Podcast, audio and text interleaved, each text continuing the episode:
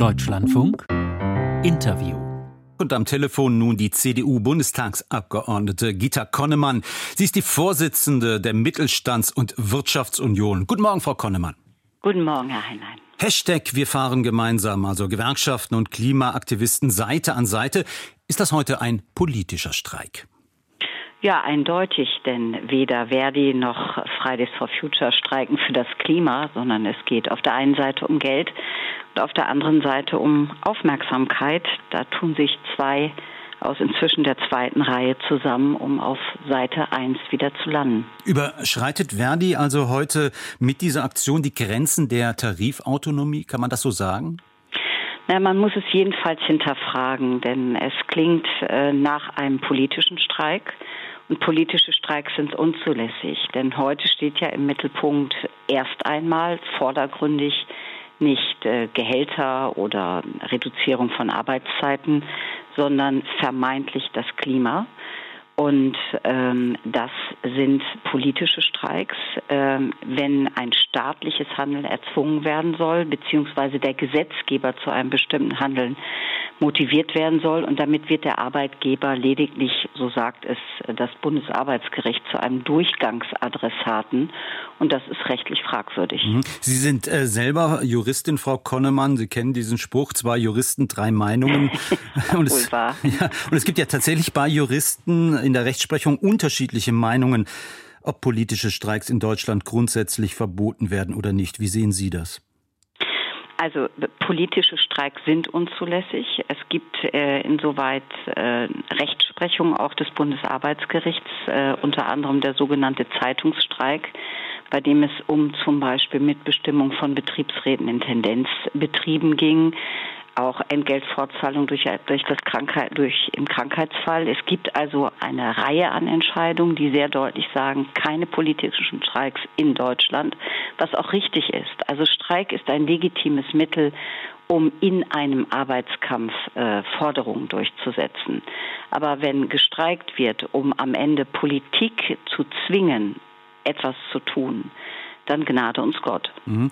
Äh, nun lassen Sie uns, Frau Konnemann, nicht weiter in die juristischen Details gehen, aber im, im, ich habe nachgeguckt, im äh, Grundgesetz Artikel 9 Absatz 3, da steht äh, klipp und klar, das Grundrecht, das es ermöglicht, zur Wahrung und Förderung der Arbeits- und Wirtschaftsbedingungen Vereinigungen zu bilden und Arbeitskämpfe zu führen.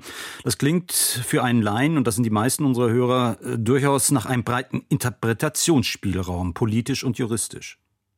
Ohne Frage, das Streikrecht ist durch das Grundgesetz geschützt. Und das ist auch gut so, denn es ist ein Mittel im Arbeitskampf. Noch einmal Arbeitskampf. Heute soll es laut Fridays for Future und Verdi aber nicht um die Tarifbedingungen gehen, sondern um das Klima, was ich dem Grunde nach schon eine Anmaßung halte. Denn heute geht es eindeutig nicht um das Klima in der Sache. Ich schaue hier aus dem Fenster, sehe die Blechlawinen, die sich äh, durch Berlin wälzen, weil Pendler und Bürger keine andere Chance haben, zurzeit zur Arbeit zu kommen. Und das heißt, hier wird äh, sehr viel Märchen erzählt und viele Menschen in diesem Land auch für dumm verkauft. Und ähm, das ist äh, schon auf dem Rücken auch von Beschäftigten ausgetragen. Mhm. Märchen erzählen, dumm verkaufen, das sind starke Worte, Frau Konnemann. Ich, ich frage, ich versuche es nochmal aus einer anderen Richtung. Ja. Warum ist es denn aus Sicht der Union falsch, wenn Menschen aus unterschiedlichen Bereichen, also Klimaaktivisten und Gewerkschafter, gemeinsam für die Ziele Klimaschutz und soziale Gerechtigkeit kämpfen? Also es ist niemals falsch, für Ziele zu kämpfen mit Streiks, wenn es um Arbeitsbedingungen geht. Und keiner will Streiks verbieten, insbesondere nicht die Mittelstands- und Wirtschaftsunion. Aber dann muss es eben auch um einen echten Streikinhalt gehen. Und äh, wir müssen uns fragen, dann gerade bei einer kritischen Infrastruktur wie dem öffentlichen Personennahverkehr, müssen dort nicht auch Regeln beachtet werden für viele Millionen Beschäftigte, die zurzeit tatsächlich ähm, in die Röhre sehen und darauf angewiesen sind, noch einmal den Wagen zu nehmen, wenn sie einen haben, oder aber sehr viel Zeit in Kauf zu nehmen, um zum Arbeitsplatz zu kommen. Ich habe gestern mit einer Mitarbeiterin gesprochen, die normalerweise 45 Minuten braucht. Sie verwendet Bus und Bahn vorbildlich und braucht jetzt für jeden Weg mehr hin und zurück eine Stunde, das heißt zwei Stunden am Tag.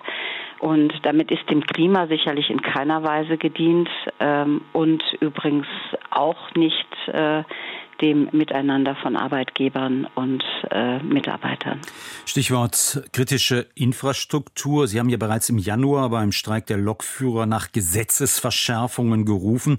Will die Union das Streikrecht der Gewerkschaften also offenbar an unterschiedlichen Stellen aus unterschiedlichen Gründen beschränken? Nein, es geht nicht darum, Streiks zu verbieten. Es geht darum, mehr Fairness herzustellen bei sogenannter öffentlicher äh, kritischer Infrastruktur.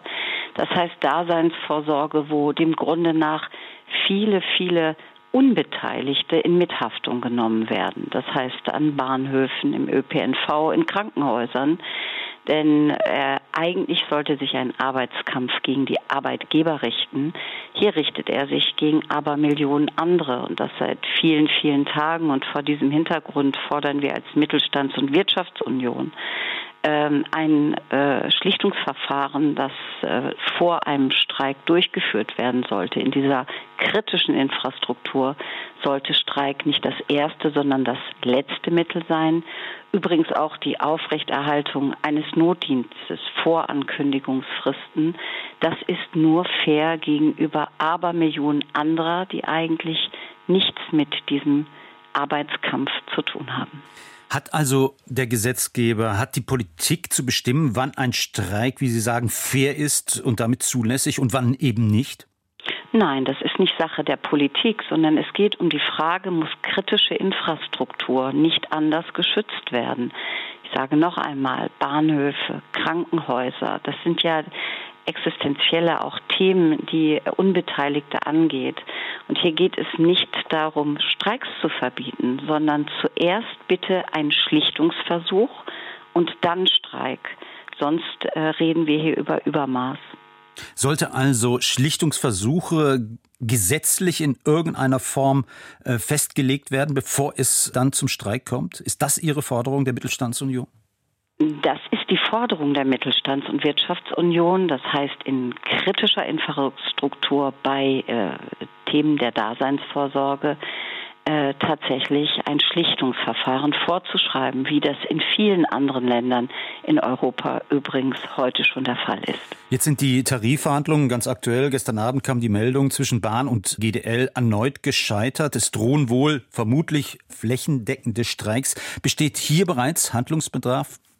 Aus meiner Sicht besteht im Bereich von GDL schon lange Handlungsbedarf. Denn wenn man äh, sieht, wie viele Tage gestreikt und wie viele Tage verhandelt worden sind, dann ist ein Übermaß an Streiktagen zu sehen.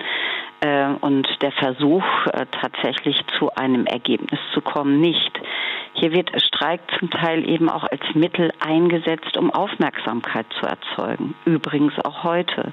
Denn am Ende geht es auch Fridays for Future nicht um das Klima heute, sondern es geht darum, ein Aufmerksamkeitsdefizit wieder zu bekämpfen. Denn zurzeit interessiert sich nicht so ganz viele für Fridays for Future. Im Deutschlandfunk heute Morgen die Meinung der Vorsitzenden der Mittelstands- und Wirtschaftsunion, Gitta Konnemann, CDU. Vielen Dank und auf Wiederhören nach Berlin.